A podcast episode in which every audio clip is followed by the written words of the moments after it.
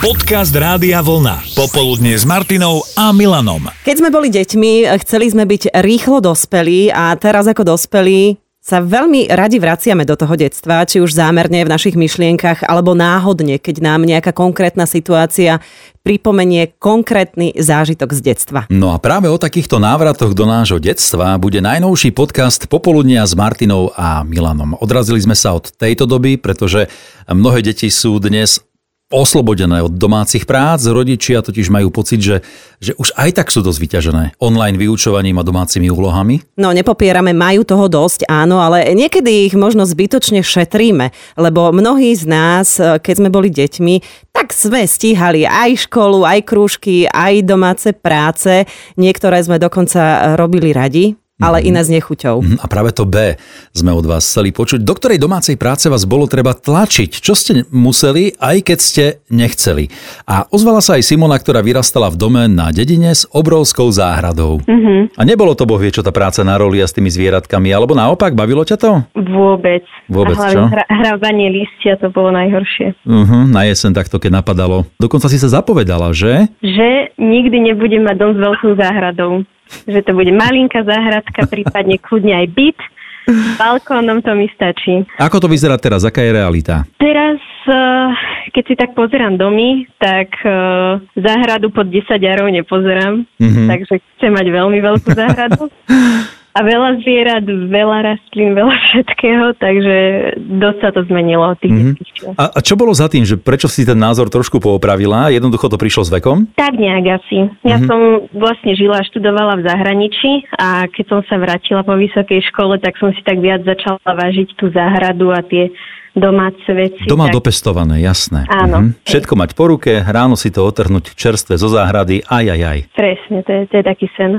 Takže už nevadí, že sa na tej záhrade aj narobíš, hej? Nie, už to práve, že tak beriem ako relax, že si pustím do toho rádio a ja neviem, vytrhávam zelinku, alebo tak, taký, taká pohoda to je už.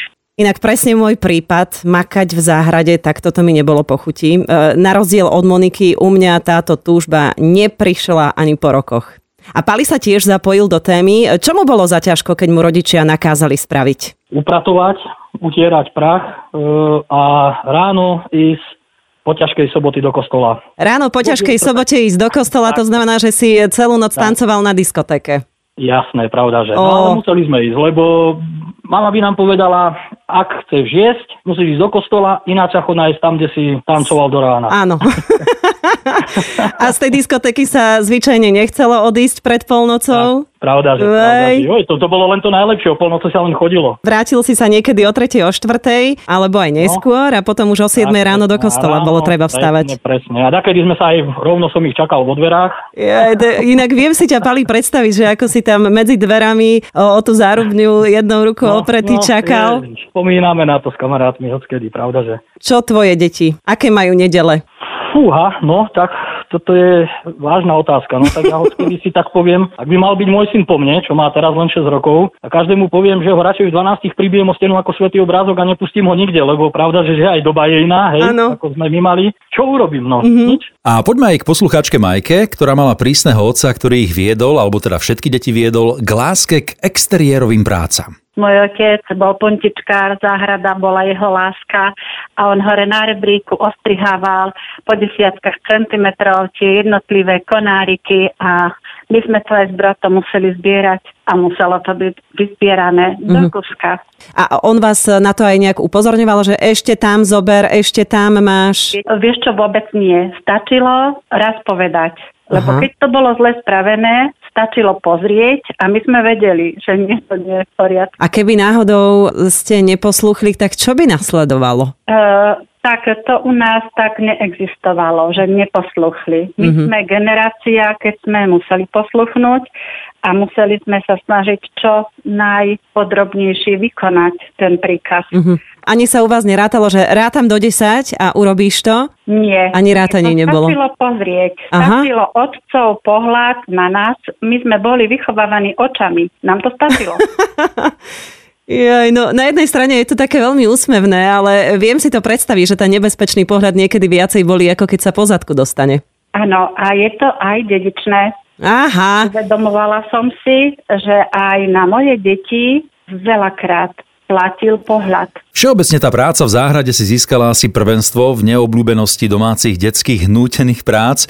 Aj Barbore sa vynorili podobné spomienky. Môj otec prišiel z práce o druhej, o pol tretej a sme nastúpili v rade, proste keď sme boli len dve a sme museli hlásiť, koľko toho sme porobili všetkého, až potom sme mali nárok ísť, ísť von sa zahrať. Mm-hmm. Alebo... Najprv práca, potom zábava. Najskôr Takže tak, hovoríš, že máš tú záhradu, hej?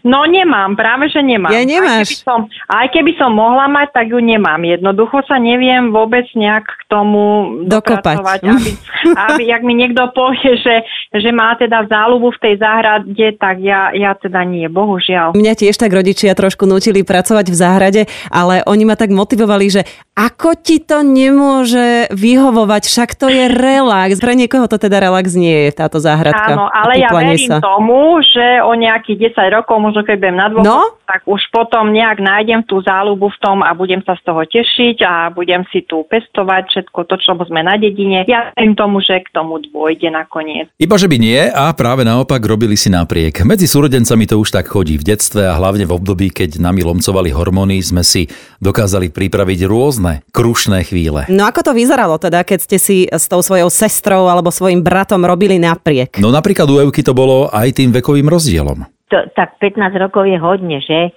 Keď ja som mala 10, tak ona mala v podstate 25, chcela chodiť na rande a ja som vždycky jej to prekazila. A ako si jeho dokázala prekaziť, povedz? E, mama to povedala, povedala, ja som mame hovorila, že ja chcem byť s ňou, mm-hmm. že nech ona ma stráži. Áno, bude ťa ona strážiť. Tak to ťa musela mať veľmi rada teda, no, ozaj. E, Nevyšlo, tak som jej potom polámala rúž tak zase nemohla ísť, lebo sa nemohla namalovať. A akým spôsobom sa pomstila ona tebe? Ona sa mi tak pomstila, že mala sa so mnou učiť a ja som chodievala strašne rada na hokej. Mm-hmm. A povedala, nevieš to, zostaneš doma, na žiadny hokej nejdeš. Tak to bol taký trest, to bolo horšie ako smrť. Jaro vždy, keď vidí na stole fľašu s kolou, vždy sa mu vynorí jedna smiešná spomienka s jeho bratom. Tak je? Áno, áno. A prečo? Á, stará spomienka z detstva. No povedz. Á, nemôžem, nemôžem. Prečo? Brata máš rád, to priznáme, nie do eteru? Áno, áno. Môžeš sa mu takto verejne po rokoch aj ospravedlniť za to, čo si mu spravil kedysi. Neospravedlňujem sa, lebo to muselo takto byť ďalej. A Hej? No aj to bude opakovať. No a čo si teda spravil? Dal si mu, Kolu, Mhm. mm-hmm. zlato do kolej flaše. dal si mu blato do kolovej flaše, ponúkol si ho, že tu máš bracho napisa. Tak, tak. Aha, a on čo? A on iba, že hm, ďakujem pekne, to určite Nikola. A potom sme sa trošku povadili. Netrvá tá hádka ako doteraz. eh, Nie, už, už sa to skončilo. Už. No, výborne. A koľko sa na teba hneval? Možno hodinku a dve. A za ucho ti nedal, hej? Nedal, nedal. Ani s kolovou flašou, áno, áno. S tou kolovou fľašou plnou to by bolo ešte horšie ako za ucho. áno. Aj Majka si spomína na jednu takú situáciu. A ja som dostala nádhernú bábiku od strýka a ja už neviem, čo bolo príčinou. Len ten môj brat odkusol od tej gumenej bábike vrch tej hlavy a ja z toho zúfalstva som nevedela, čo mám urobiť. Tak vedela som, že v spálni rodičov v nočnom stoliku môj brat má odznaky, plagáty a proste on zbožňoval tie futbalové kluby. Mm-hmm. Tak ja som zobrala ten plagát a som pred očami jeho som došla k nemu a som to roztahala. No jasné, že bola veľká naháňačka. Toto Teda bola čistá otvorený- vojna, už otvorená, otvorený konflikt. Čistá vojna, Mhm. mm-hmm. otvorená. To bola naháňačka. On bol o tri roky odo mňa starší, takže vždy fakticky nado mnou. No jasne, ťahala si za Vyťazil. kratší koniec, no. No ale za to teraz sa už máte radi, teda dúfam. Už dávno sa máme radi. Pravda, že to už všetko odoznelo. dávno sa už máme radi a, a spomíname na také, že ako... Na to- tieto pekné chvíle. Áno, sú to pekné chvíle. Doťahovačky. A Veronika sa tiež popriznávala k rôznym krušným chvíľam, ktoré s bratom narobili svojej mamine. Medzi mnou a bratom bol 7-ročný rozdiel. Ja som chcela sestričku, tak som to dávala patrične najavo, že mám brata. Čiže si bola staršia. Mhm. Bola som staršia, takže sme si robili s bratom, ale strašne zle. My sme sa mliekom oblievali, ja som mu zhasinala na záchode alebo v kúpeľni a zamykala som ho tam. On potom od jedu ma naháňal nožikom kuchyň. Joj. No, takže my sme si takto úplne, že až katastrofálne zle robili. Ale vrcholo to tým, že bola malovka bytu všetko a na druhý deň však lepší nápad nedostali, ako sa oblievať čiernym čajom. Oj. Tak sme sa pooblievali čiernym čajom vo všetkých miestnostiach, kde sa len dalo. No a potom, keď mamina plakala, bola to smutná, nejak sa s nami nerozprávala, tak teda to nejako docvaklo, že asi sme to už prepickli. Mhm.